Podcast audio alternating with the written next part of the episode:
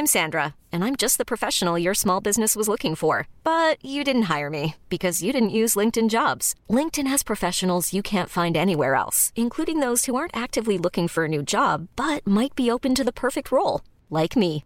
In a given month, over 70% of LinkedIn users don't visit other leading job sites. So if you're not looking on LinkedIn, you'll miss out on great candidates like Sandra. Start hiring professionals like a professional. Post your free job on linkedin.com/achieve slash achieve today. Hold up. What was that? Boring. No flavor. That was as bad as those leftovers you ate all week. Keke Palmer here, and it's time to say hello to something fresh and guilt-free. Hello Fresh. Jazz up dinner with pecan-crusted chicken or garlic butter shrimp scampi. Now that's music to my mouth. Hello Fresh. Let's get this dinner party started. Discover all the delicious possibilities at hellofresh.com. Cool fact a crocodile can't stick out its tongue. Also, you can get health insurance for a month or just under a year in some states. United Healthcare short term insurance plans, underwritten by Golden Rule Insurance Company, offer flexible, budget friendly coverage for you. Learn more at uh1.com.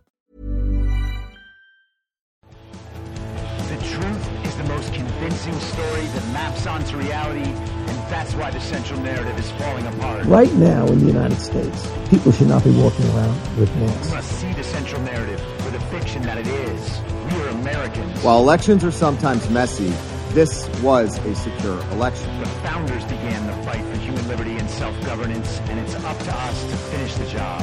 I tell you what, we are in a truth emergency right now. This is the end game.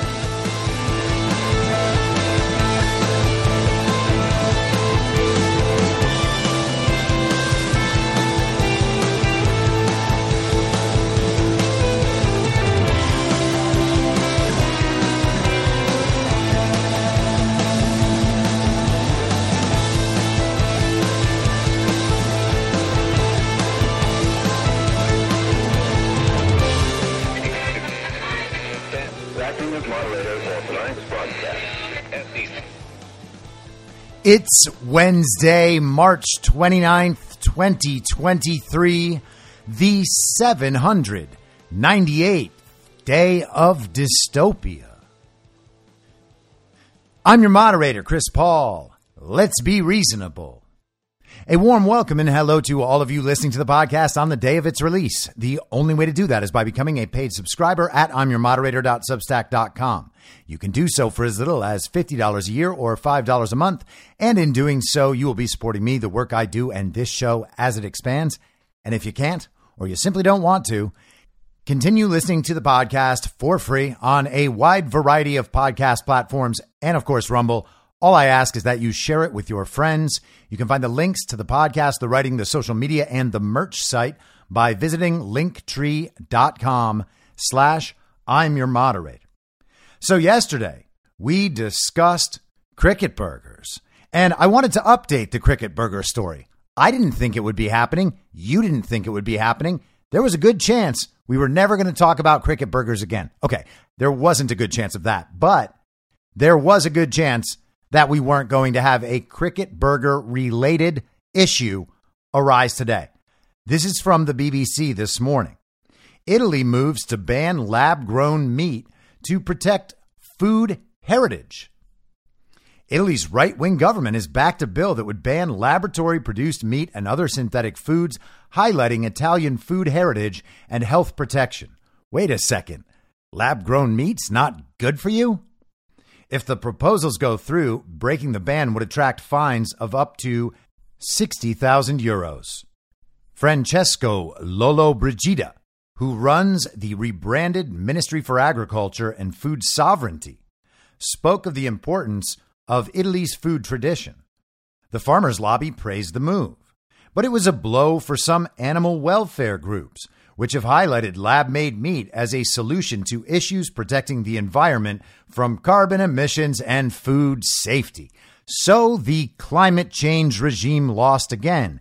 The global regime lost again. Very interesting.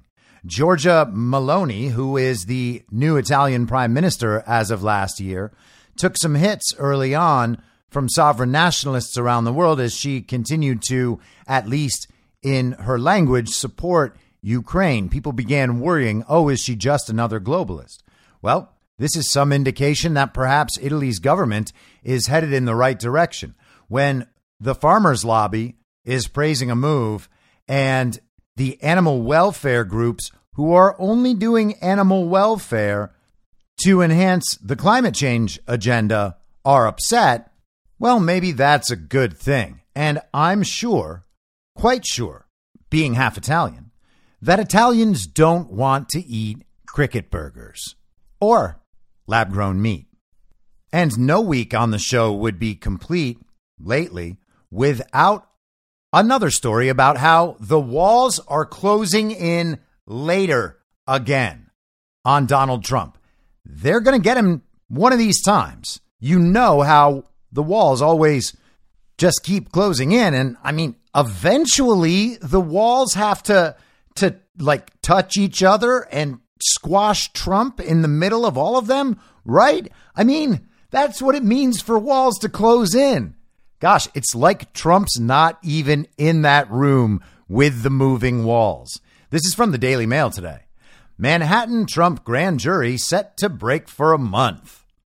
The Manhattan grand jury examining former President Donald Trump's role in hush money payments to Stormy Daniels isn't expected to hear evidence in the case for the next month due to a previously scheduled hiatus, according to a person familiar with the proceedings as first reported by Politico.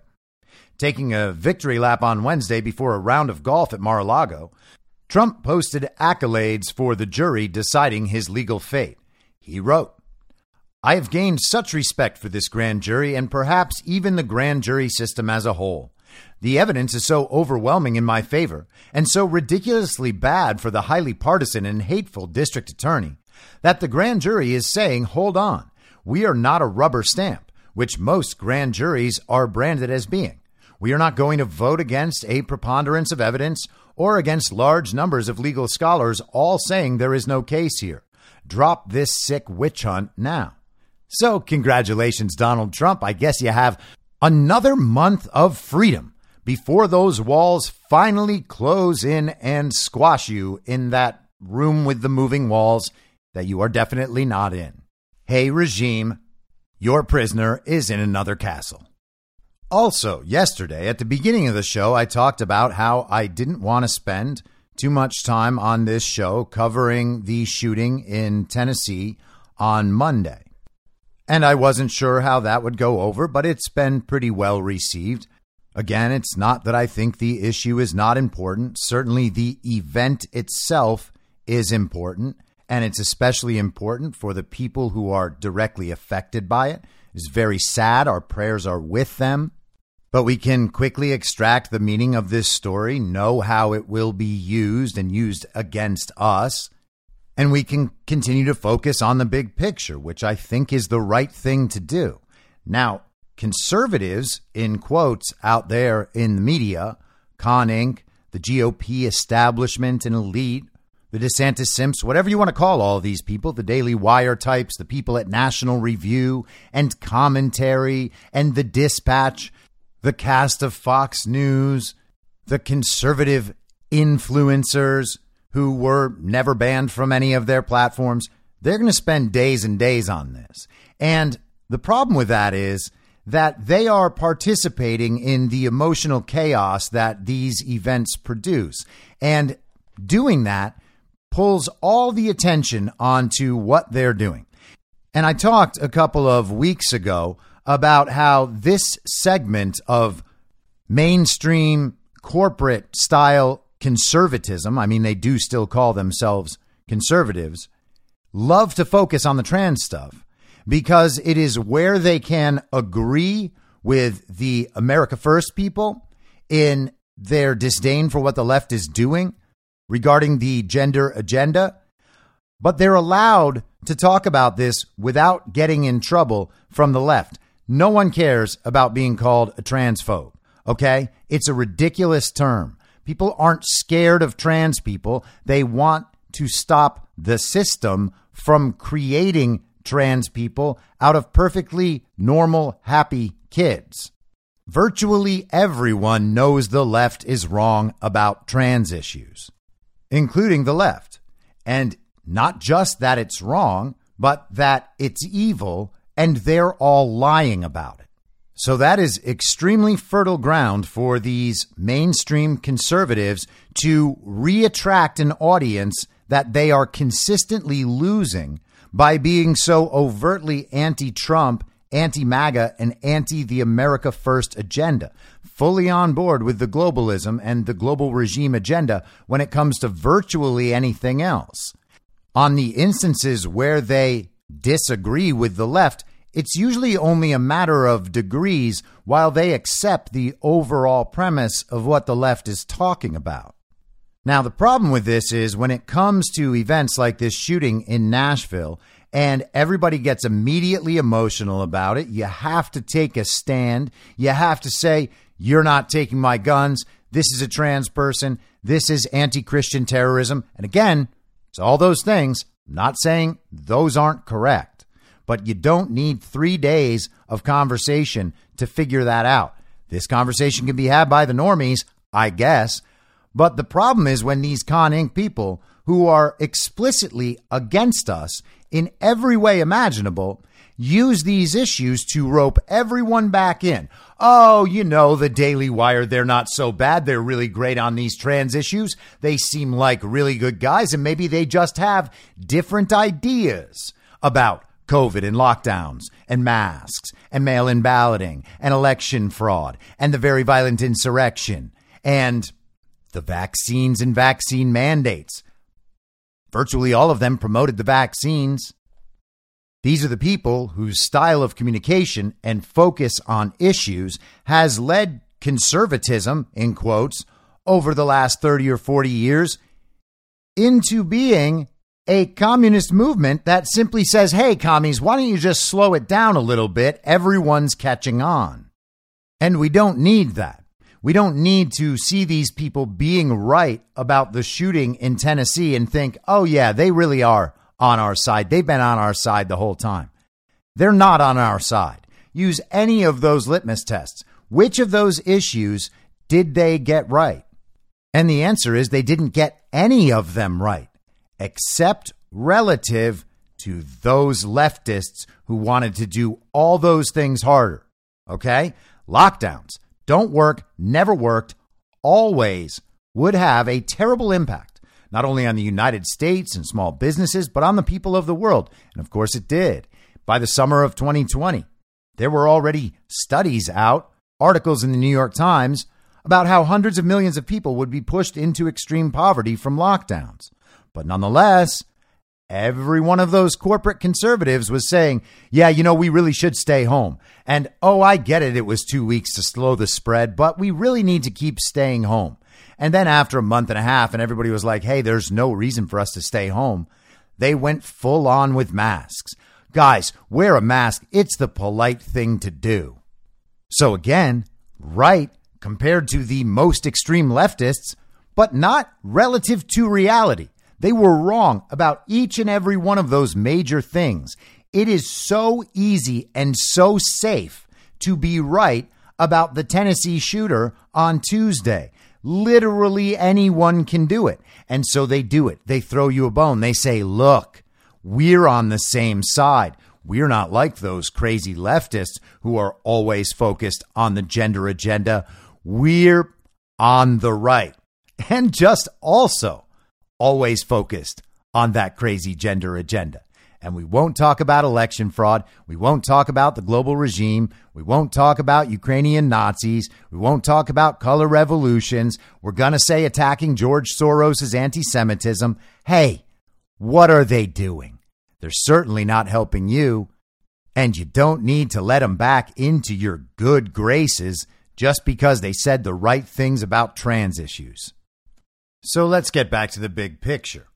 This is from Politico today. Credit Suisse hid $700 million from IRS, Senate investigators say. Credit Suisse concealed more than $700 million in accounts from the IRS, flouting a 2014 plea deal the bank made with the Justice Department for wide ranging criminal tax evasion, the Senate Finance Committee said in a report released Wednesday. The troubled Swiss bank, which is being acquired by rival UBS, broke the terms of the deal when it failed to tell the Justice Department about transferring nearly $100 million belonging to a U.S. Latin American family from large undisclosed accounts to other banks for almost a decade, the report said. Hey, who's the family? The Senate investigation determined that Credit Suisse's former head of private banking for Latin America played a significant role in handling the family's assets. Based on information requests from the committee, the bank identified 23 undeclared accounts belonging to ultra wealthy U.S. citizens with more than $20 million at the bank. The Senate report noted that more concealed accounts could be uncovered as the bank's review continues. At the center of this investigation are greedy Swiss bankers and catnapping government regulators, and the result appears to be a massive ongoing conspiracy to help ultra wealthy U.S. citizens to evade taxes and rip off their fellow American citizens, Committee Chair Ron Wyden, Democrat of Oregon, said. So the communists are in on the game. The bank had paid $2.6 billion under the 2014 plea agreement with Justice. Credit Suisse got a discount on the penalty it faced in 2014 for enabling tax evasion because bank executives swore up and down they'd get out of the business of defrauding the United States, he added. This investigation shows Credit Suisse did not make good on that promise, and the bank's pending acquisition does not wipe the slate clean. The revelations pose potentially significant problems for Credit Suisse, which reached an agreement on March 19th to be bought and have its legal liabilities assumed by domestic Swiss rival UBS. They nationalized it. The massive merger of the financial institutions was hastened by Swiss authorities and regulators who feared that collapse of Credit Suisse, which sustained billions of dollars of losses in 2021 and faced several scandals, could send shockwaves through the global financial system. UBS announced Wednesday that Sergio Ermotti, a former CEO of the bank who steered UBS through the 2008 financial crisis, would return to oversee the Credit Suisse takeover. Oh, thank goodness. Credit Suisse does not tolerate tax evasion. In its core, the report describes legacy issues, some from a decade ago, and we have implemented extensive enhancements since then to root out individuals who seek to conceal assets from tax authorities, said Simone Meyer, a spokesperson for the bank. Credit Suisse's new leadership team has cooperated with the committee's inquiry and has supported the work of Senator Wyden, including in respect of suggested policy solutions to help strengthen the financial industry's ability to detect undisclosed U.S. persons, Meyer said.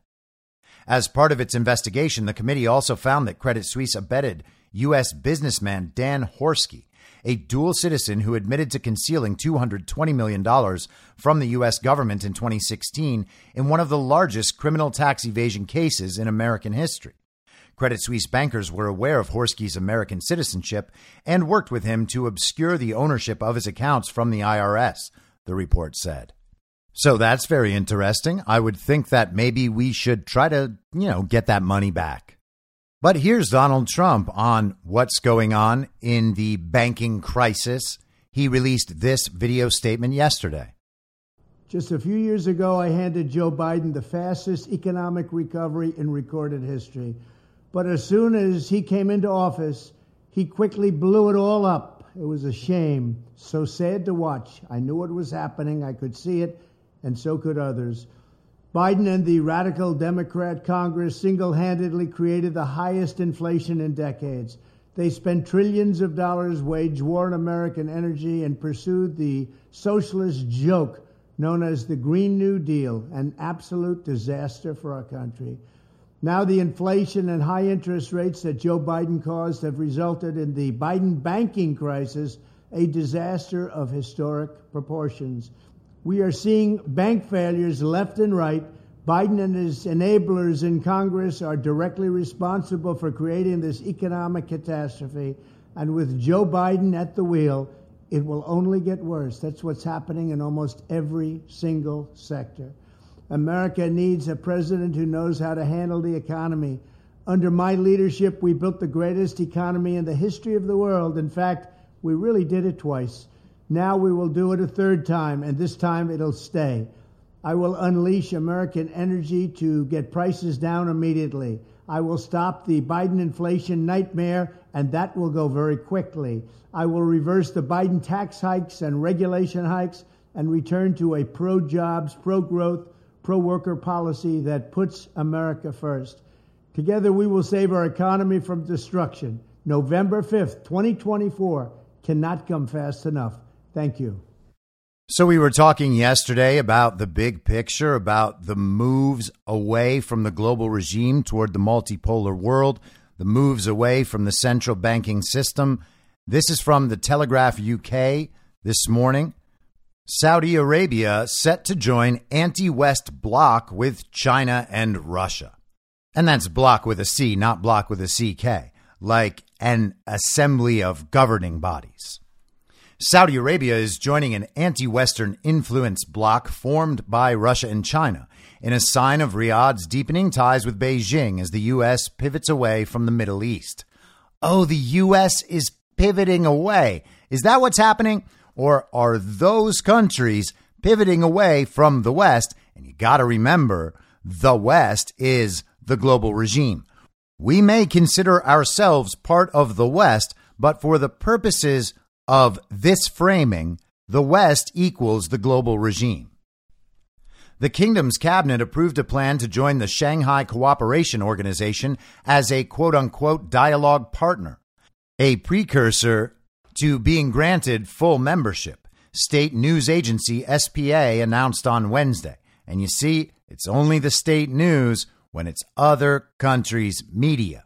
In America, the state news is actually the free press once you go through the full inversion within the false reality.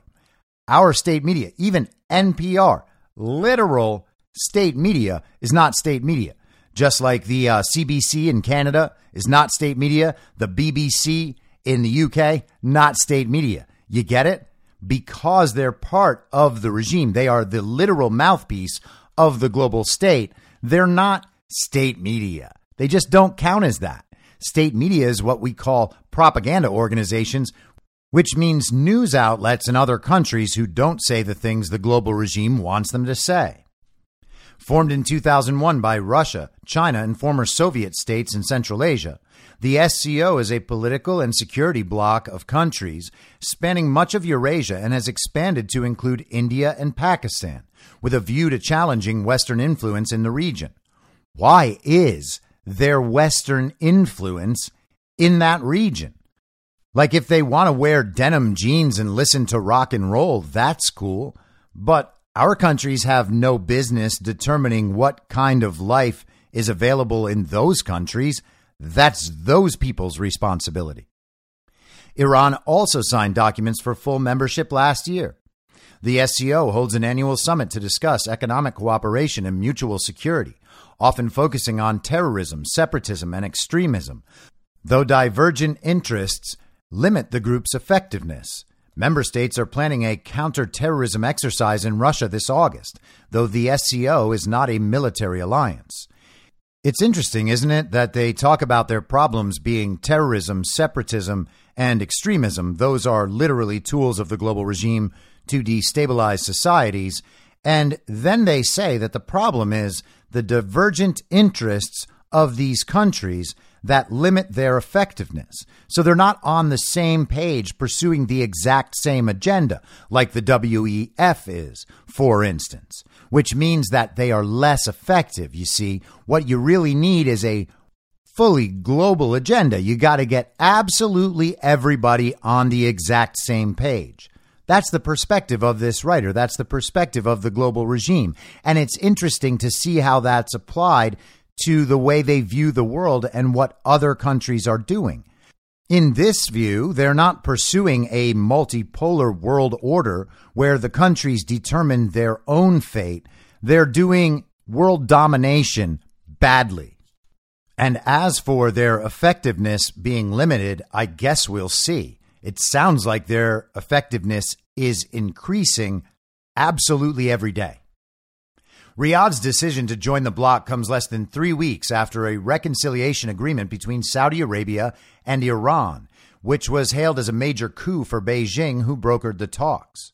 While Oman and Iraq had hosted previous efforts to restore relations between Shiite majority Iran and mainly Sunni Saudi Arabia, Riyadh credited Chinese President Xi Jinping's offer last year to act as a bridge between the two regional rivals as the thing that sealed the deal.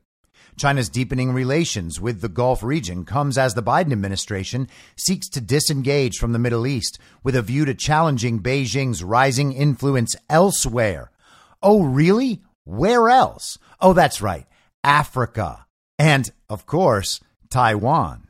But they're failing spectacularly in both of those ventures as well. And you might remember last year that Joe Biden went to Saudi Arabia to beg Mohammed bin Salman for oil and was thoroughly rebuked. Biden has been begging these countries to get back on the global plan for his entire time as fake president, and he's not receiving any support from world leaders, which is why they constantly talk about how he's reunited the NATO alliance in Ukraine. Sure, he has. The U.S. has long served as a security partner for Saudi Arabia, and Washington's withdrawal has prompted its Gulf allies to diversify partners. Again, it's really funny how they're framing all of this as a strategic move by the great Joe Biden. Oh, I'm just going to leave Saudi Arabia so that we can focus on battling China elsewhere. Saudi Arabia is going to be really pissed when they find out they have to diversify partners. We'll show them. Mr. Xi laid the groundwork for Saudi Arabia joining the SCO during a visit to the kingdom last December, sources told Reuters, as part of a plan to further increase China's influence in the region. In a phone call on Tuesday with Saudi de facto leader Crown Prince Mohammed bin Salman, Mr. Xi promised to make further contributions to promote peace and stability in the Middle East and isn't it interesting how they describe Mohammed bin Salman as a de facto leader? He's just the leader. Again, total inversion within the false reality. The totally unelected Joe Biden, the totally unelected Lula da Silva down in Brazil. Those are legitimate presidents in the eyes of the global state propaganda media, and Mohammed bin Salman is just a de facto leader.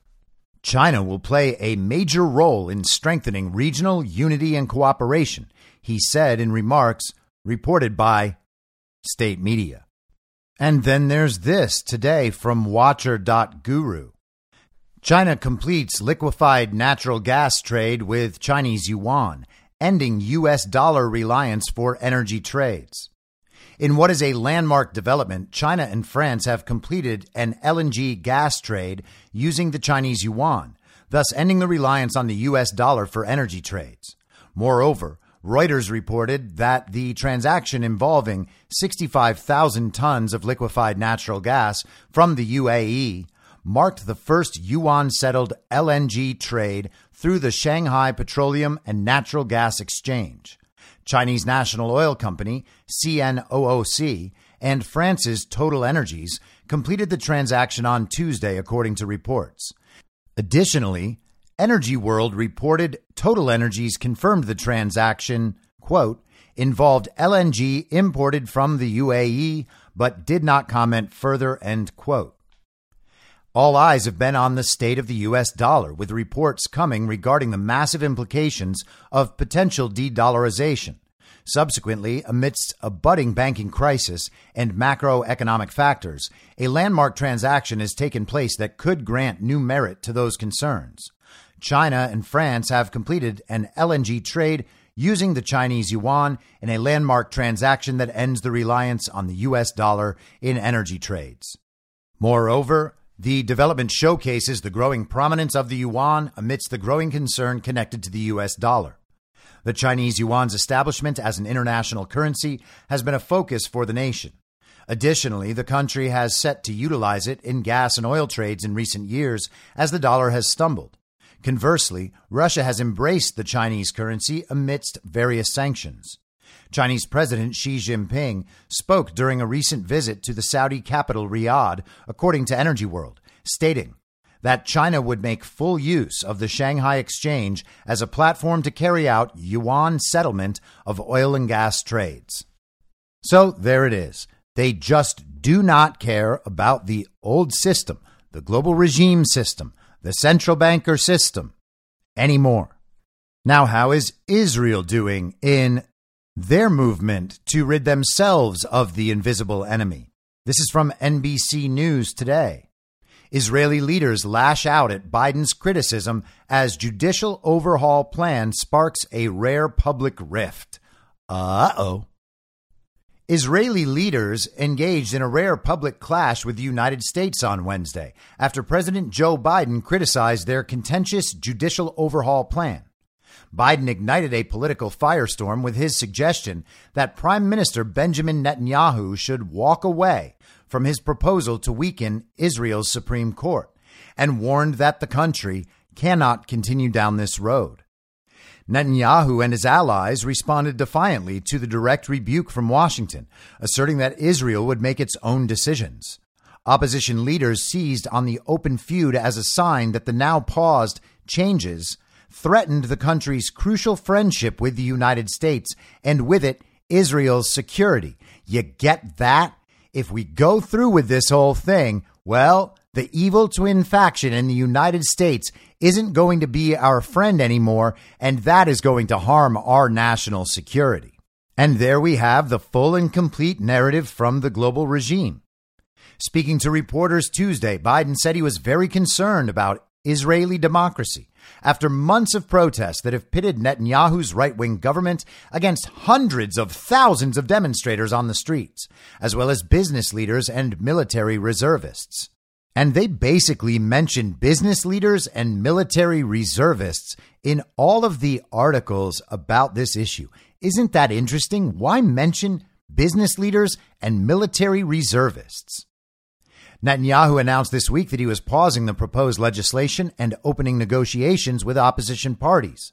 But he has also promised far right members of his governing coalition that he will pass the judicial overhaul in some form by the summer. Oh, they're far right. Netanyahu is far right. That's it. And once the global state propaganda media applies that label to somebody, you really kind of know how things are lining up, don't you? Like many strong supporters of Israel, I'm very concerned. And I'm concerned that they get this straight. They cannot continue down this road, Biden said. Well, isn't that interesting? Hmm. Donald Trump moved the embassy to Jerusalem and He's the one who got the Abraham Accords done. Joe Biden is telling them that they're not allowed to change their government. How is that strongly supporting the people of Israel?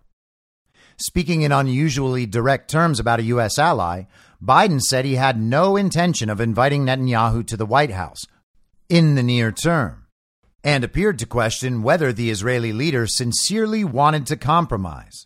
I hope he walks away from it, Biden said of the plan.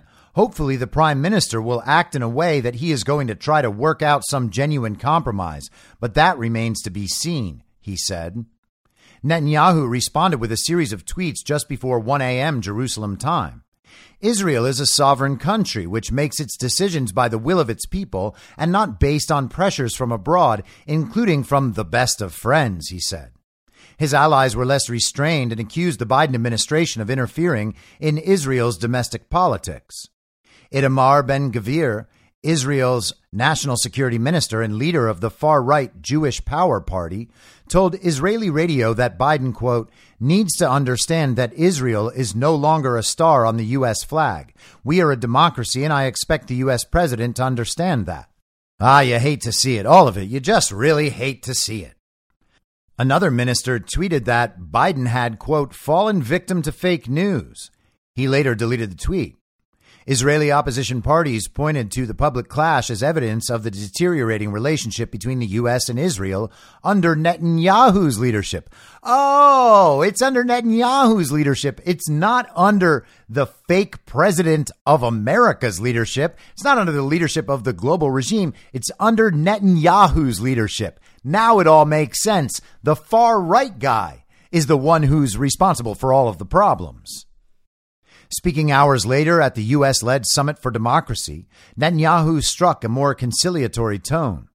While, quote, Israel and the United States have had their occasional differences, end quote, The alliance between them was unshakable, and nothing can change that, he said.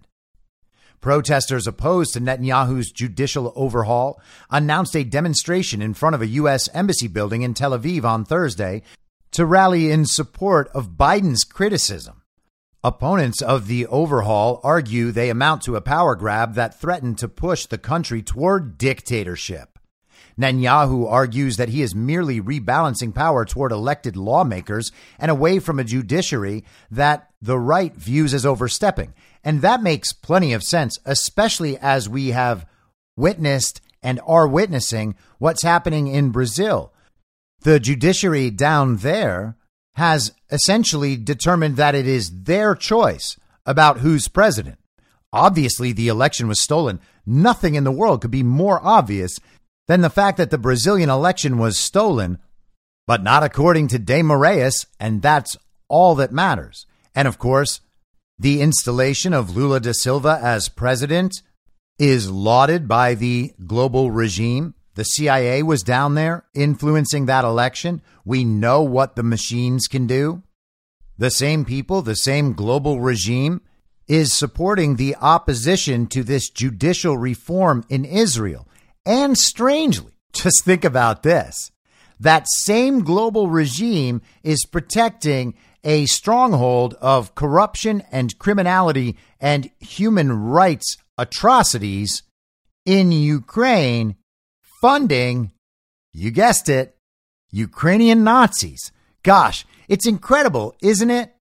That these people from countries that aren't Israel and aren't Brazil are influencing the outcomes of Brazilian elections and the style of government, the system of government in Israel, while supporting Nazis in Ukraine and telling us that if we talk about any of this, it's anti Semitic. Well, just how tricky are these Prussians? Biden and Netanyahu have known each other for around 40 years, and the president routinely describes himself as a Zionist. But the relationship has appeared increasingly strained since Netanyahu returned to power in December at the head of a coalition government that includes parties from the far right. How dare they? How dare those Israelis have an unapproved government? U.S. officials have refused to meet with far right Israeli ministers, and Washington forcefully condemned Israel's finance minister after he called for a Palestinian town to be, quote unquote, erased he later retracted the comment. Oh, I'm sure they framed it exactly right. They just quoted one word, told you what it is that he said, and now you get to understand that the far right in Israel wants to exterminate Palestinians. Is that what he said? Come on. The Palestinians have criticized the U.S. for confronting Netanyahu's government with words but not concrete action. Oh, so we should listen to them and force Israel to listen to us. Totally makes sense. Senior figures in Netanyahu's orbit have also accused the U.S. of crossing the line from good faith criticism to intentionally undermining the prime minister. Netanyahu's 31 year old son, Yair, who has become an influential part of his father's political circle, retweeted claims the U.S. was bankrolling the protests against Israel's government. The U.S. ambassador to Israel, Tom Nides, was forced to deny the claims, calling them absurd. The question of when Netanyahu will go to the White House has also become an increasingly sensitive Israeli political issue, with analysts interpreting the absence of an invitation as a sign of American frustration. The right leaning Israel Today newspaper last week ran a headline asking, Where is Netanyahu's invitation to the White House? Despite high level political tensions, cooperation between the U.S. and the Israeli militaries and security agencies continues. And both sides say they are committed to a deal that would allow Israelis to travel to the U.S. without visas. What in the world do any of these issues have to do with one another?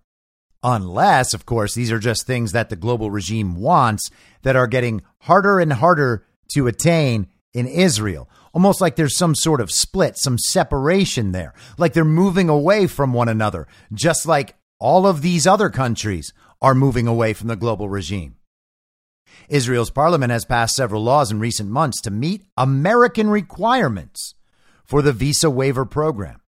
As part of the agreement, the U.S. is also insisting that Israel end its long held practice of treating Palestinian Americans differently from other U.S. citizens, including denying them entry at Ben Gurion Airport when they make visits to the occupied West Bank. See, I didn't know that Israel was actually an American colony, but back then I also didn't know that America was a colony of the global regime and so, really, Israel is just a colony of the global regime, and the people of Israel don't like that very much. Oh, look at the picture that's emerging. And consider these protests and their relevance in the world because they are being framed in some circles as Israel's January 6th, just like we saw a few months ago Brazil's January 6th. And we've seen January 6ths all over the world. And we've seen them across time. Because January 6th, of course, was essentially America's Reichstag fire. The headline here in IsraelNationalNews.com is Pounding the Table or Israel's January 6th. There is an old trial lawyer's maxim that, quote, if the law is against you, pound the facts. If the facts are against you, pound the law. If the law and the facts are against you, pound the table. Consider the wave of protests in Israel against the proposed judicial reforms as the equivalent of pounding the table. It would be a shame, an offense against democracy, and the humiliation of a right wing government if it allows these protests to derail the proposals and delay the process. These protests are Israel's equivalent of January 6th the supplanting of democracy with mobocracy, except that I fear the January 6th rioters at the American Capitol were a little more sincere in their beliefs. And I understand that this is accepting the central narrative about January 6th. That's the caveat. Let's still move forward with the argument, with the information. First, the facts. The weakness of the protesters' arguments is illustrated by their ever shifting nature. Some just obsessively hate Netanyahu and so must oppose anything he supports. The suggestion that any of these reforms will impact his interminable trials is absurd and far fetched, and is an accusation that is incessantly repeated without a shred of evidence to support it. He'll be able to have more influence over the composition of the courts years from now. His trial will still be going on, he'll be able to pass legislation shielding him from liability and not pay a political price for that? The answer in a democracy is more democracy, not less. And think about the conversation around Trump and the composition of the Supreme Court here in America. Sounds like a similar conversation, doesn't it? Second, the notion that the proposed reforms will impair Israel's democracy is similarly ludicrous and is made by those who assume that asserting it monotonously over and over is itself proof of its veracity. The obvious implication is that for the first 50 years of Israel's existence, it was not a democracy and only became one when 25 years ago, Aharon Barak usurped the rights of people and imposed a judicial fiefdom in which a dozen or so robed lawyers make decisions in every aspect of life political, religious, financial, military instead of the people's elected representatives and its duly constituted coalition government. It sounds as ridiculous as it reads. It cannot be a threat to democracy if the goal is to restore Israel's democracy to what it was before the Barak Revolution. Government by a few oligarchs is the quintessence of democracy? Is democracy not the rule of the people? Why have elections altogether if the people's choices are frustrated in their ability to implement their platforms? What a wonderful question. The obvious answer is that the will of the people is only obstructed when they elect a right wing government that adheres to tradition, love of the people, and land of Israel, and willing to take a strong hand against our enemies. When the people, very sporadically, reality reminds us, elect a left wing government, the court turns a blind eye to its excesses and trampling of human rights.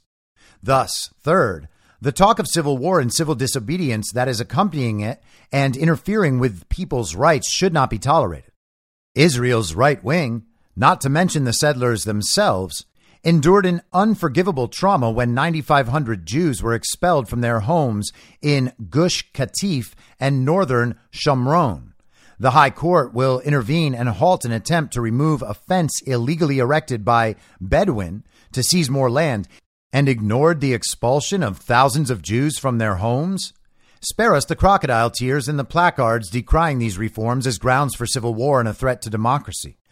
If the right didn't attempt to overthrow the democratic process during the expulsion from Gaza, even though that ignoble process was a corruption of democracy, the left should not be making threats about changes to the court's method of judicial appointment and the limits of the court's jurisdiction. This is not a civil war over slavery or national destiny.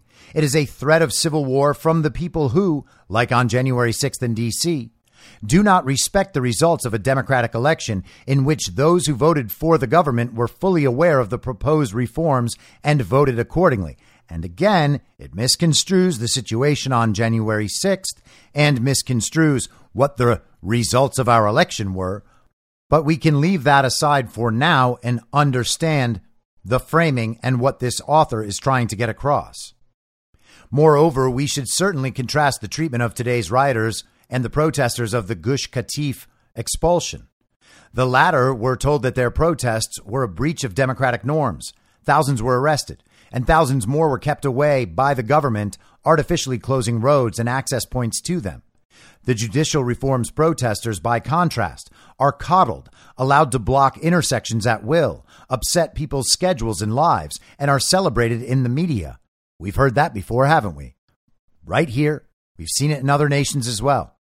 Anyone who wants to know why there is such distrust on the right of Israel's Supreme Court and mainstream media should look no further than the disparate treatment between the two groups. Aharon Barak had no sympathy for the plight of the settlers in Gush Katif and so stripped them of their human rights, permitted their expulsion, the destruction of their homes, the extinction of their businesses, and even the uprooting of their dead from their graves. That is not equality before the law, but simple power politics, and cruel and mean spirited at that. Equality before the law means applying laws of civil disobedience consistently across the political spectrum. Fourth, the threats of grievous harm to the economy are objectively preposterous unless they are promoted by these suicidal activists. It recalls the statement made by a historian in another context that the demonstrators are trying to induce, quote, a real life disaster in order to thwart a mythical catastrophe, end quote. What could better describe the slogans of left wing activists worldwide as handed down to them by the global regime. Create a real life disaster in order to thwart a mythical catastrophe. Consider our energy policy in order to reduce climate change. Consider our war in Ukraine in order to protect their sovereign borders from the brutal Russian invasion. The regime has made that war a real life disaster to thwart the mythical catastrophe of Russia taking over all of Europe. It's comically stupid. If anything, investors seek a business climate that is stable and in which contracts are respected, not one in which a court can unilaterally impose its reading of a contract on the parties against their clear meaning and intent simply because it wants to.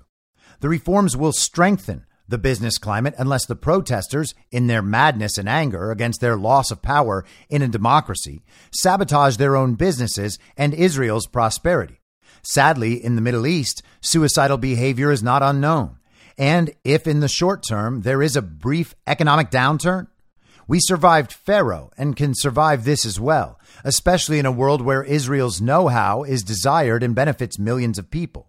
Fifth, the exaggerated and risible laments have purposely triggered politicians across the world to weigh in on Israel's domestic concerns. Quite an embarrassing display. It has even induced President Joe Biden to demand that Israel's parliament act only with a national consensus. Perhaps he forgot. His words are usually written by others. That in the United States, he passed his signature legislation without a consensus, relying on just a narrow Democratic majority. Yes, he must have forgotten that before he started to lecture us about our legislation. The best thing the government can do, besides arresting and incarcerating those who block roads and highways, is pass the legislation quickly, and two weeks afterward, people will have moved on to something else. Negotiations on proposed legislation takes place in committee. Those who choose to boycott, scream, obstruct, and intimidate, but not offer any cogent proposals, forfeit the right to have their voices heard where it counts, in the Knesset, not in the street. The fact that so many protest leaders, including the politicians, have called for similar reforms in the past only underscores the hypocrisy of the left and the political farce it is orchestrating. Nothing will change in Israel, and the people's inclinations and policy preferences will continue to be thwarted unless the court's jurisdiction is limited and the override clause is passed. Without that, any legislation, including a change in the composition of the Judicial Selection Committee, will be overturned by the court, which perceives itself, wrongly, as the ultimate power in society. Similarly, the Knesset must pass a law permitting the override of Supreme Court decisions that repudiate its laws. What is the threshold? It is a good discussion, but is a civil war justified if the threshold is 64 and not 67? That too is absurd. Of course, 64 seems too convenient, the coalition's current Knesset majority. But if the threshold is 65 or 67, then a Supreme Court majority of 13 or 14 justices, not 12, should be mandated if the court wishes to invalidate a law passed by the Knesset.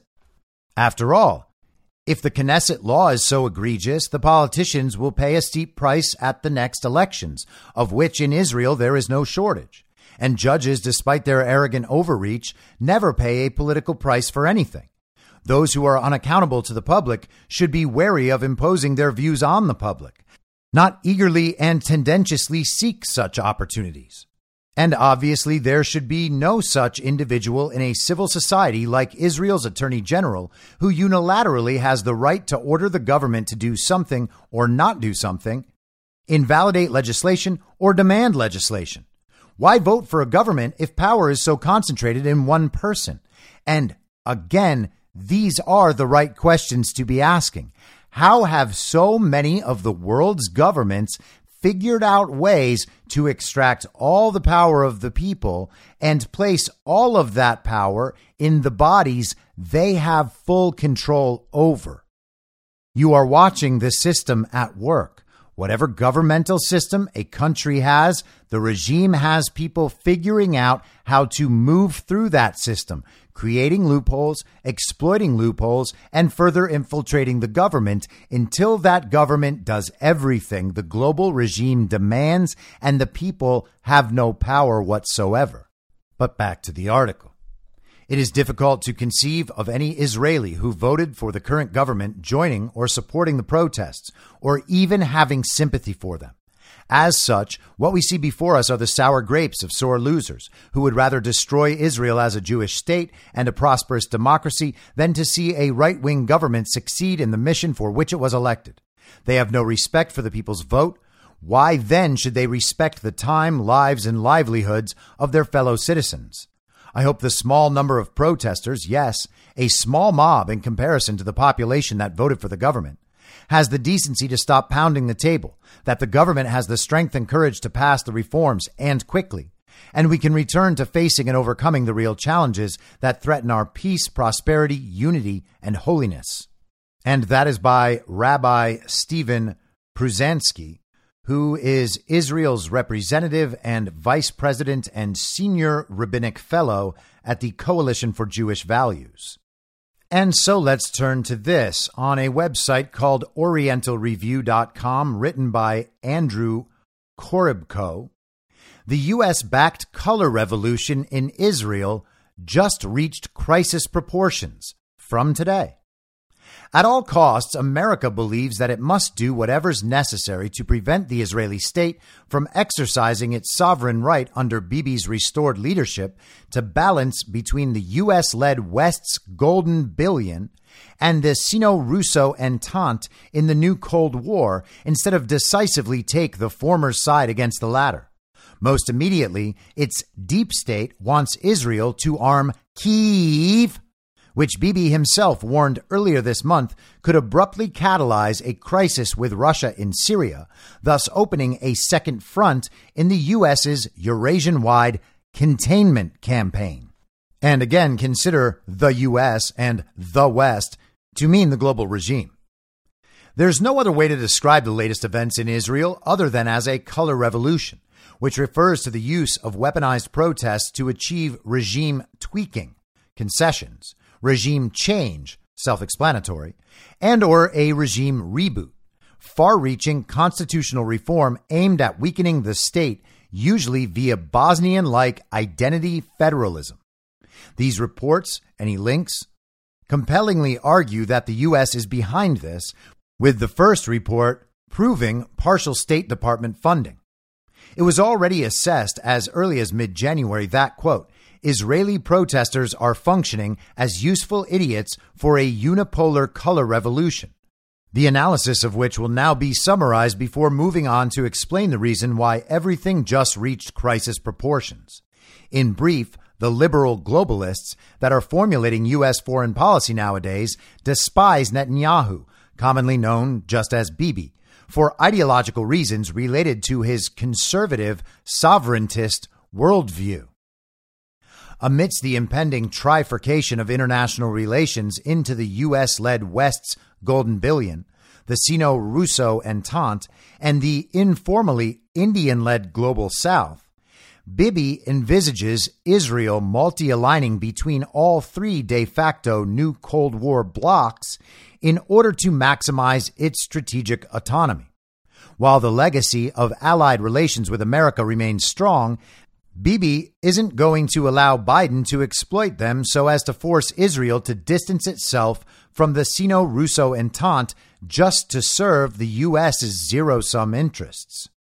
Moreover, his view of domestic politics is altogether different from the ruling American elites in the sense that he isn't comfortable allowing liberal globalist ideas to infiltrate Israeli society which he fears could ultimately result in its radical revision into something that its founders never intended. It's irrelevant what the reader's position is toward Palestine, since the subject of this analysis is Israel's state level relations with the U.S. led West's Golden Billion and the Sino Russo Entente. The aforementioned context of these unprecedented tensions between those two at this historic moment in international relations set the stage for them finally spilling over into a U.S. hybrid war on Israel over the weekend.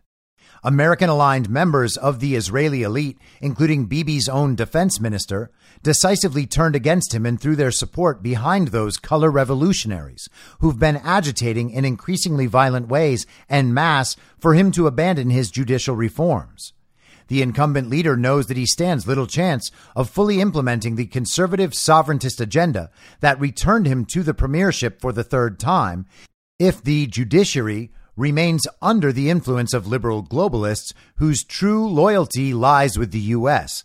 And again, that's more accurately stated as the global regime. This explains Bibi's refusal to give up the changes that were taken advantage of by partially U.S. funded professional protesters to serve as the so called trigger event for setting into motion their pre planned unrest. And what does that sound like? That sounds like virtually every country in the world, but we've seen it over and over and over again in the United States. These protesters on the left are organized and funded by the global regime. Now, sure, they might influence normal people to participate in something they believe to be spontaneous and worthwhile and representative of their values. But that's really just part of the manipulation. These things are entirely contrived, and they have a long history of doing this all over the world. Prior to his reelection, Israeli society had already proven that it's become deeply divided over the years between conservative sovereigntists and liberal globalists, which created fertile ground for those aforesaid agitational actors to manipulate large segments of the population. There's no doubt that a critical mass of society supports the latter's vision and that their resistance to Bibi's reforms is sincere. But the point is that they're being weaponized against the state by those professional provocateurs.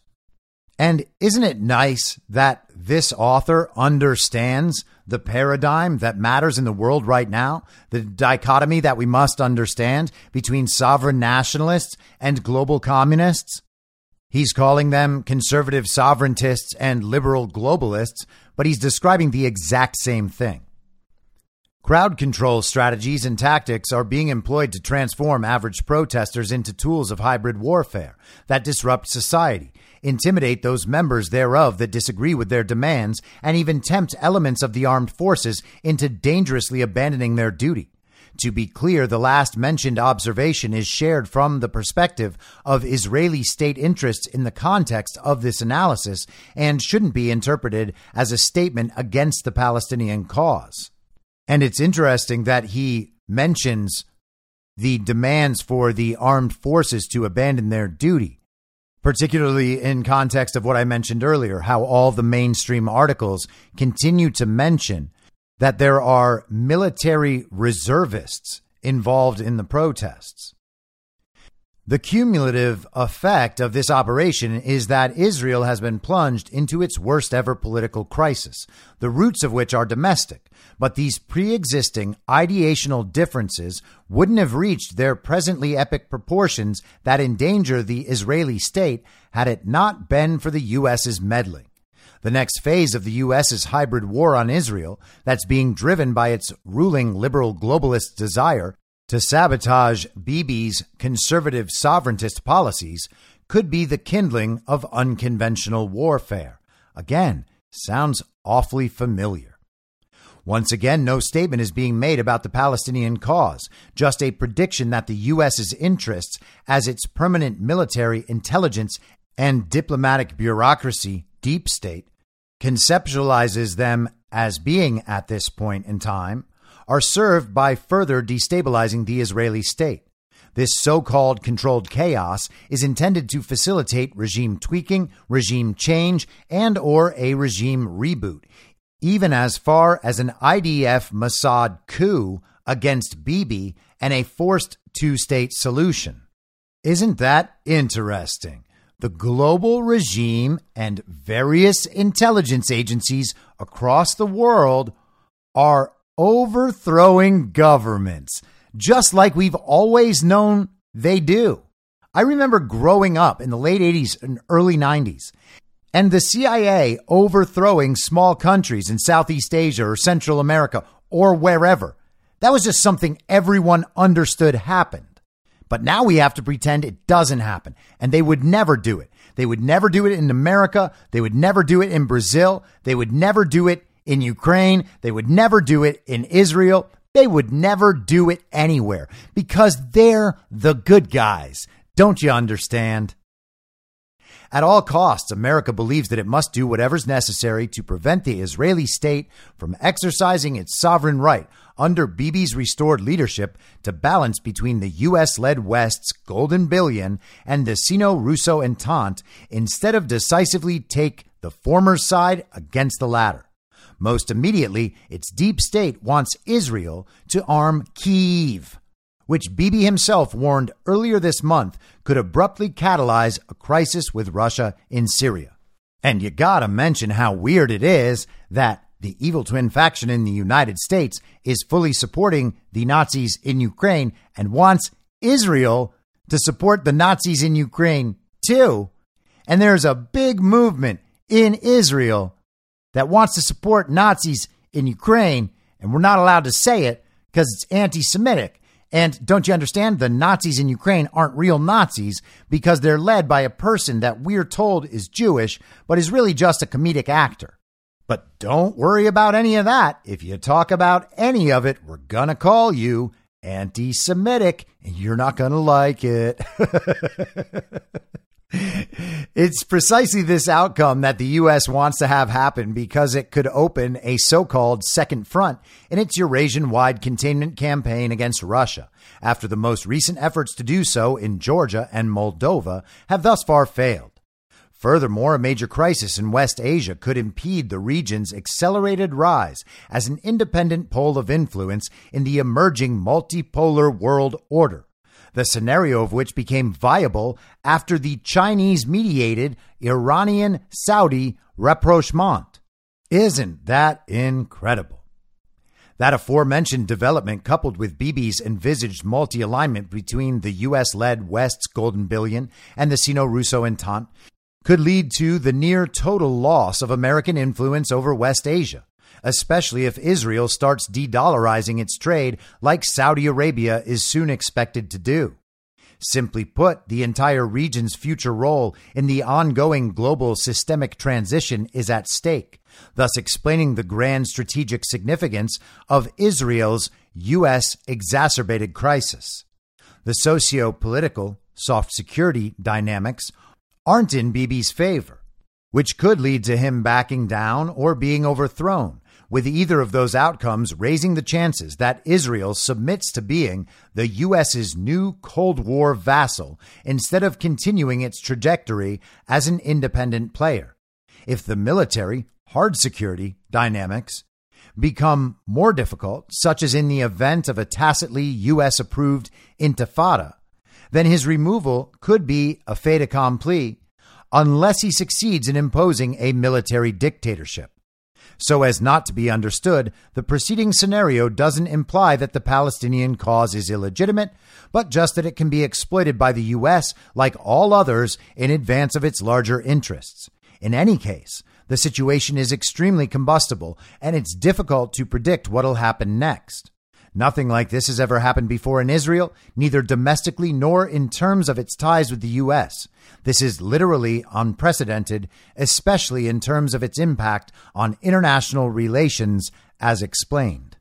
So, Israel is in the midst of its own global regime color revolution, and this news dropped yesterday.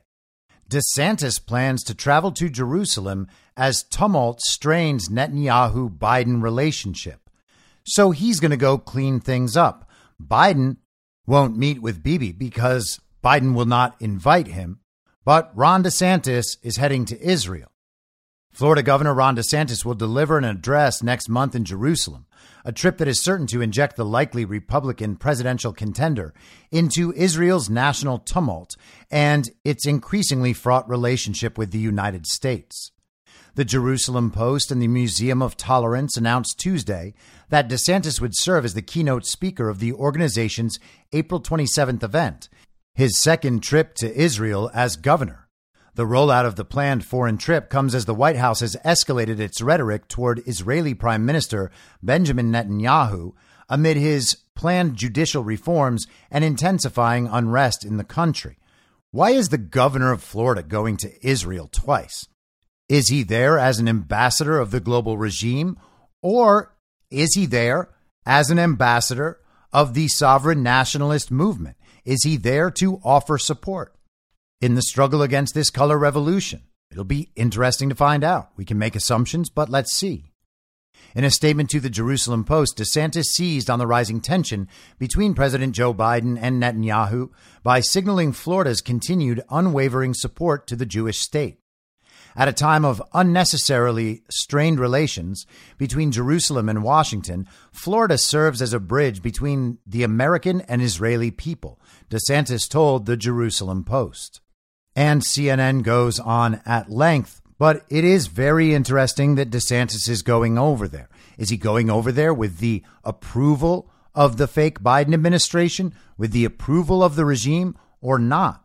The way these talks go, we will have a really good hint about who and what Ron DeSantis really is and really represents. If this whole Trump DeSantis feud has not been a result of Trump and DeSantis actually feuding and only a result of the Republican faction of the global regime trying to create a feud where there is not one, then we can expect to see that Ron DeSantis will be supporting sovereign nationalism in Israel and working against this push to keep control in the hands of the judiciary. And finally, you know, I've been raving about the Prussiagate series by Will Zahl, prussiagate.substack.com, and I've been obsessively listening to the readings by my friend Patrick Gunnels of all of these articles. They do these little series that explain fully a lot of the historical context that we absolutely must understand in analyzing the global regime and what's happening. And I've been listening to the Reichswef series that explains how the World Economic Forum grew out of Prussian ideology and the Nazi movement and the effect it's having on the world. They do an entire article about George Soros. They do an entire article about Klaus Schwab. And in the Soros article, they discuss color revolutions because George Soros has been orchestrating color revolutions around the world for decades. And in that article, they cite this piece from richardpoe.com. Richard Poe is a New York Times bestselling author and award winning journalist. This is from Friday, July 16th, 2004. It's called Velvet Revolution USA George Soros and America's Coming Election Crisis, a three part series. Poe writes If you enjoyed the election crisis of 2000, you're going to love what Democrat leaders are cooking up for November, and again, 2004. This is not a normal election. Democrat megadonor George Soros told the Associated Press on June 10th. These are not normal times. Indeed, they are not, and Mr. Soros himself bears much of the blame. George Soros has purchased the Democratic Party, charges Republican National Committee spokeswoman Christine Iverson. Some might dismiss Miss Iverson's comment as hyperbole. However, Soros's massive soft money contributions have indisputably given him power over Democrat strategy. The billionaire currency trader now busies himself instructing Democrats in a new and dangerous style of political brinksmanship. New to Americans, at least. Soros's relish for Byzantine intrigue and reckless power grabs may strike some Americans as novel. However, it follows a long, if not exactly honored, tradition endemic to the blood drenched soil of Central Europe, whence Mr. Soros springs. Soros's leadership has manifested itself in ways both subtle and striking, both direct and indirect, as Democrat tactics devolve ever deeper into a fever swamp of slander, sedition, violence, and crude propaganda. Consider, for example, a recent proposal by congressional Democrats to bring in UN monitors to police our upcoming election. We are deeply concerned that the right of U.S. citizens to vote in free and fair elections is again in jeopardy, wrote Democrat Congresswoman Eddie Bernice Johnson of Texas in a July 1st letter to UN Secretary General Kofi Annan. Indiana Republican Steve Buyer barely managed to short circuit Johnson's proposal last Thursday by cutting off her cash flow. Buyer added an amendment to a pending foreign aid bill, blocking any U.S. official from using the designated funds for UN election monitors. Imagine that. Democrats calling for the interference of global governing organizations to secure elections. Buyer's move infuriated Representative Corinne Brown, she charged that Republicans stole the election in 2000, telling Buyer, I come from Florida, where you and others participated in what I call the United States coup d'etat. We need to make sure it doesn't happen again. When the Buyer amendment came up for a vote, House Democrats voted overwhelmingly by a ratio of five to one to keep the door open for UN election monitors. An astonishing 161 representatives, all Democrats, voted against Buyer's proposal the measure passed by a slim 243 to 161. Only 33 Democrats broke with their party to support Buyer's amendment. Now, that's not exactly a slim decision, but relatively slim. It should have been all of them against zero of them. Never before have U.S. lawmakers sought so openly and in such great numbers to allow foreign intervention in a U.S. election. Equally exotic from an American standpoint are the antics of a group called National People's Action, whom syndicated pundit Michelle Malkin describes as a taxpayer funded left wing goon squad. NPA provides muscle for Democrat dirty work. In exchange, it receives public funding from a host of government agencies, including the Department of Housing and Urban Development. Of this multiracial, Chicago based neighborhood advocacy network, Malkin writes The group engages in what it calls direct action publicizing the home addresses of business and government leaders it wants to shake down, and then bussing in protesters and school children using public school buses to invade the private property of their victims and intimidate their families. Oh, Chicago based neighborhood advocacy network focused on direct action in 2004. That's right as Barack Obama was running for Senate in Illinois out of Chicago. And he was a, well, yeah, community organizer. Isn't that interesting? Could Barack Obama somehow be involved with George Soros and color revolutions? I'm shocked. In March, about 800 NPA thugs surrounded the Washington home of Bush strategist Karl Rove, demanding rights for illegal aliens. They knocked on Rove's door, pounded on his windows, and chanted angrily in Spanish and English, driving Rove's children to tears. The mob dispersed only after Rove agreed to parley with its leaders. In the age of Soros, mainstream Democrats have embraced the thuggish tactics of NPA and similar groups. The sudden emergence of street thugs as a force in U.S. politics calls to mind the elevation of similar groups overseas, where Soros often bankrolls street radicals with a zest for physical confrontation. Readers should note that NPA receives funding from the Tides Foundation, an institution to which Soros contributes generously, more than $13 million between 1997 and 2003. The notorious Ruckus Society also draws money from the Tides Foundation. Its rioters paralyzed Seattle during the WTO meeting there in 1999 and wreaked havoc during the 2000 Republican convention in Philadelphia. The Ruckus Society runs a network of training camps, which have been working furiously for months to prepare street activists for the 2004 election season. But don't worry, everybody. The Democrats would never align themselves with foreign interference just to win an American election. Born in Hungary in 1930, Soros came of age under Nazi and Soviet occupation. He built his fortune wheeling and dealing in lawless nations, where money buys pliant rulers and topples disobedient ones with equal facility. In his writings and interviews, Soros boasts openly of subverting governments in Croatia, Slovakia, Yugoslavia, and the Republic of Georgia. Now, like a big game hunter facing retirement, the 73 year old Soros seeks the ultimate trophy to crown his mantle the head of George W. Bush on a pike.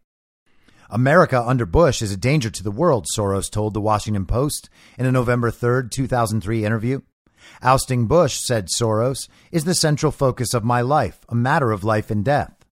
Soros had earlier told the Post, I believe deeply in the values of an open society. For the past 15 years, I've focused my energies on fighting for these values abroad. Now I am doing it in the United States. Experienced Soros watchers have learned to greet such sermons with a cynical yawn. As British journalist Neil Clark notes in the left wing journal New Statesman, Soros deems an open society not if it respects human rights and basic freedoms, but if it is open for him and his associates to make money. And indeed, Soros has made money in every country he has helped to prize open. In Kosovo, for example, he has invested $50 million in an attempt to gain control of the Trepca mine complex, where there are vast reserves of gold, silver, lead, and other minerals, estimated to be worth in the region of $5 billion.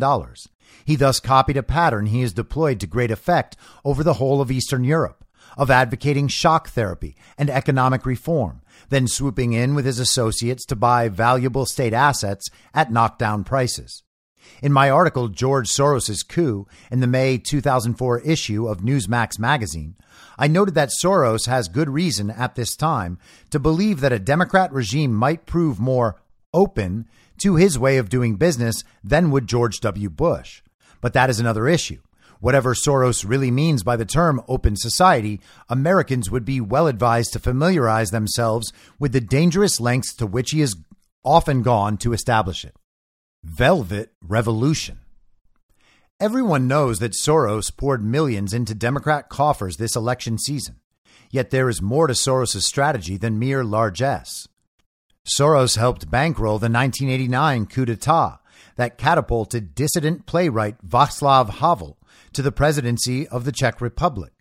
The relatively bloodless uprising acquired the nickname Velvet Revolution. To this day, people throughout the former Soviet bloc use the term Velvet Revolution to denote Soros sponsored coups.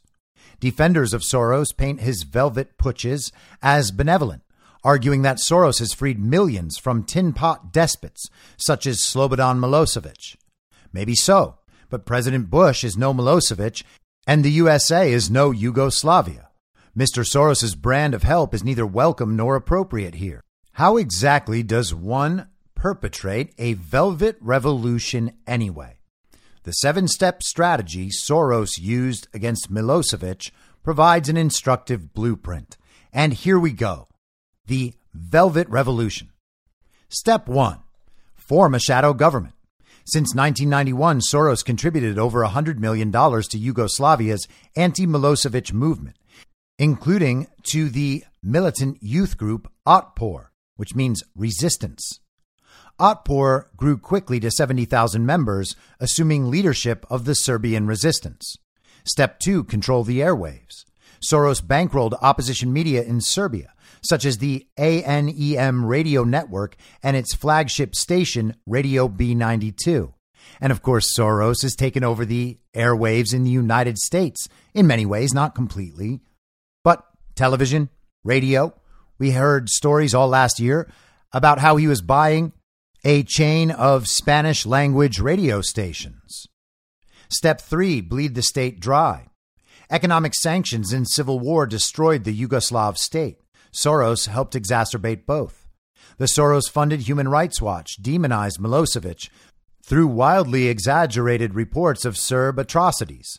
These charges led to economic sanctions and NATO intervention on behalf of separatist rebels. They brought in the NATO peacekeeping troops. That's what they needed because Milosevic was so terrible.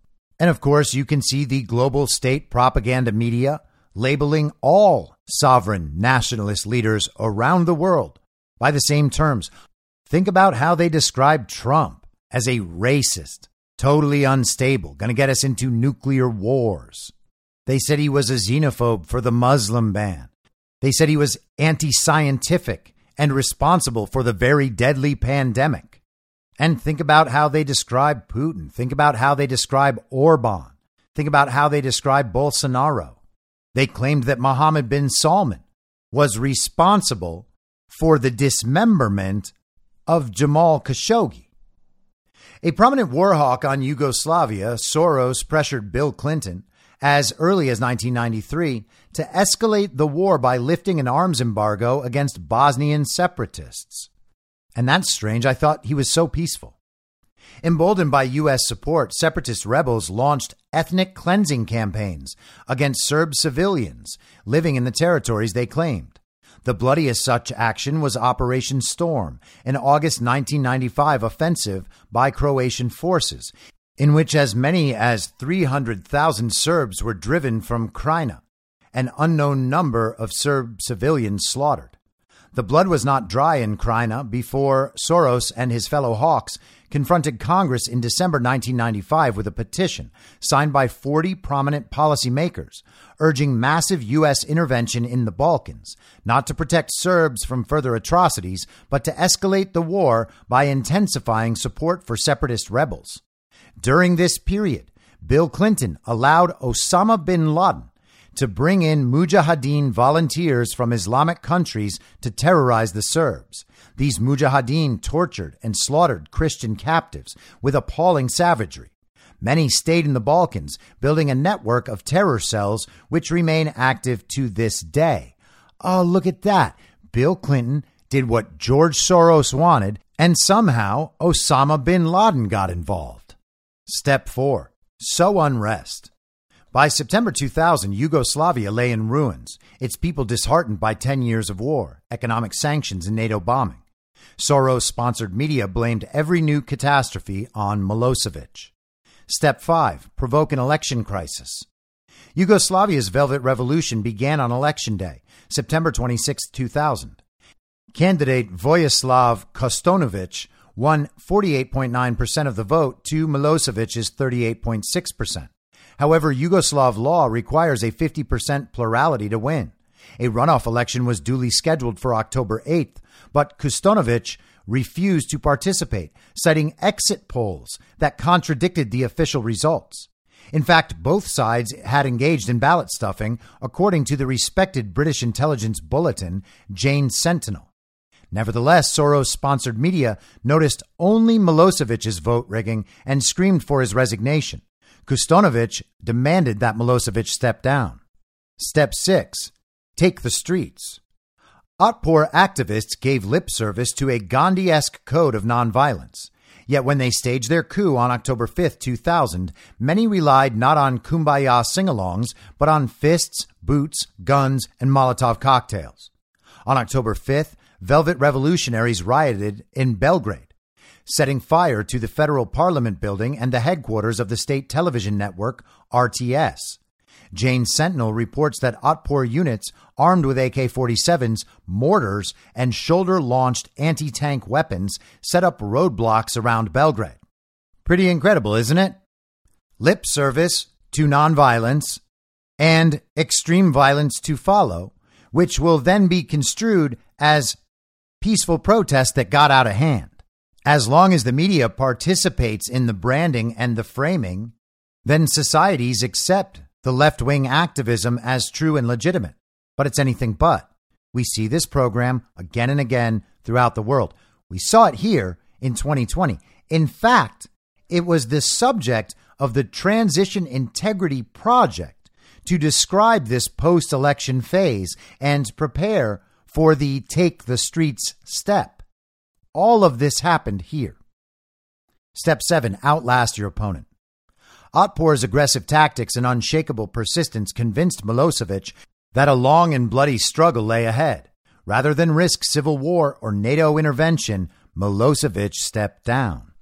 And in terms of the parallel that we're seeing here, this would be Donald Trump leaving the presidency on January 20th, 2021, to avoid civil war. Now, again, I am certain that Trump has plenty going on in the background. He did not just step down and let George Soros win. But this is what we have here. And it's funny because this last step outlasts your opponent. Well, that might make sense for them in the election context when they're in their final stages of fully infiltrating and taking over a society.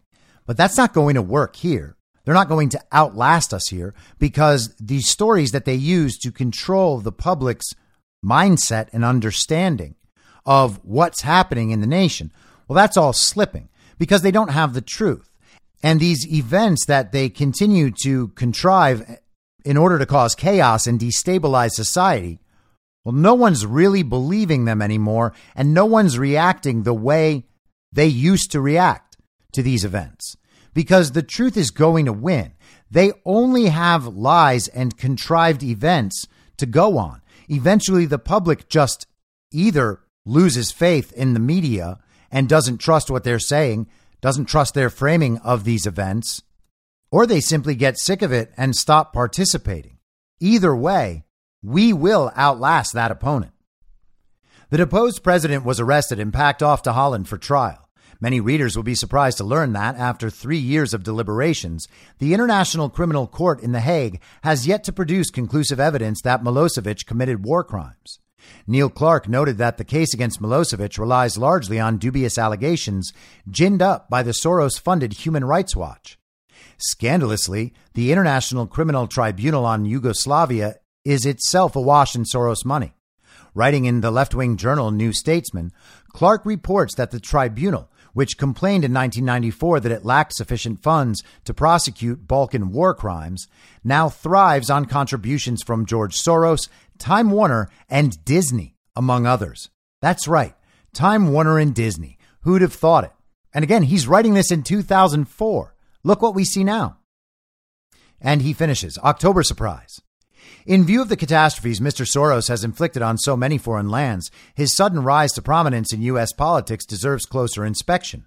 Bellicose charges of vote rigging and calls for UN intervention, such as we heard lately from high ranking Democrats, falls strangely on American ears. Yet for George Soros, such overheated rhetoric constitutes business as usual.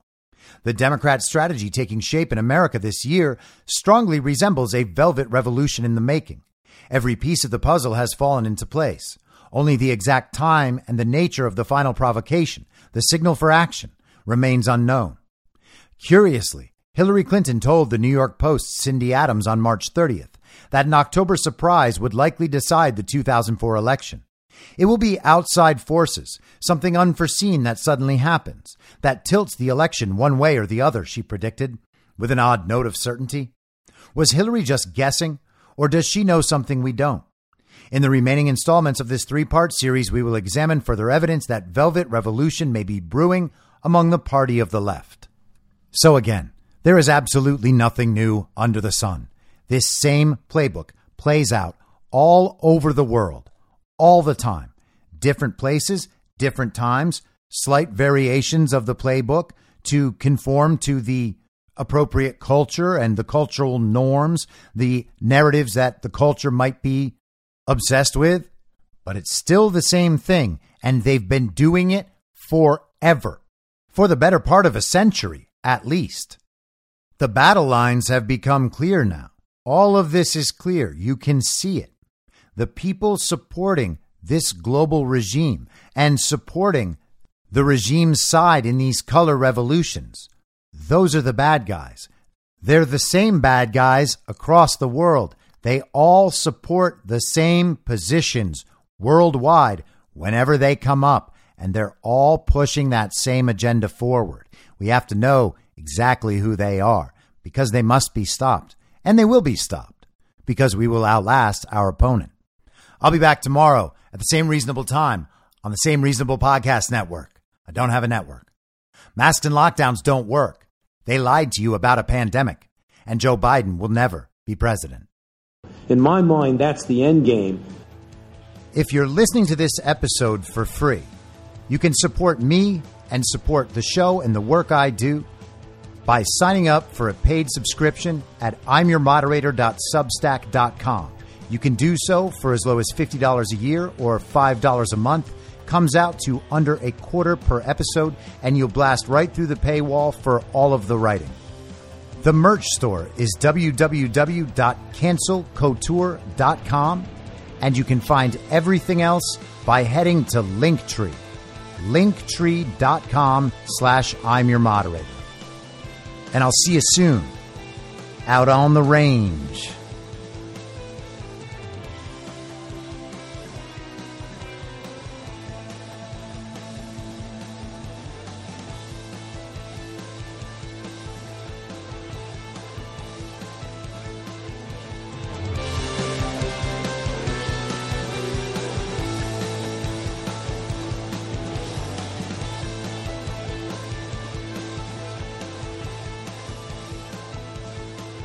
It's high noon.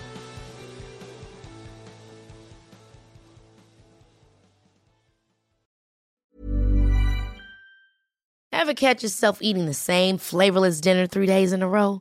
Dreaming of something better? Well, HelloFresh is your guilt free dream come true, baby. It's me, Keke Palmer. Let's wake up those taste buds with hot, juicy pecan crusted chicken or garlic butter shrimp scampi. Mm. Hello Fresh. Stop dreaming of all the delicious possibilities and dig in at HelloFresh.com. Let's get this dinner party started. Imagine the softest sheets you've ever felt. Now imagine them getting even softer over time. That's what you'll feel with Boll and Branch's organic cotton sheets. In a recent customer survey, 96% replied that Boll and Branch sheets get softer with every wash. Start getting your best night's sleep in these sheets that get softer and softer for years to come. Try their sheets with a 30-night guarantee. Plus, get 15% off your first order at bollandbranch.com. Code BUTTERY. Exclusions apply. See site for details. In my mind, that's the end game. Thanks for listening. If you'd like to follow what I'm reading and thinking throughout the day, you can do that by downloading the Telegram Messenger app and going to t.me slash I'm your moderator. On social media, you can follow me on Truth Social, Gettr, and Gab at I'm your moderator. I also have channels on Rumble and BitChute. If you'd like to follow the writing, you can find me at I'myourmoderator.substack.com. The merch site is cancelcouture.com or go direct shop.spreadshirt.com slash cancel dash couture. If you'd like to support the podcast financially, the best place to do that is Ko-Fi. Go to ko-fi.com slash I'm your moderator. And all of these details will appear in the show notes with each episode. I'll see you soon down on the range.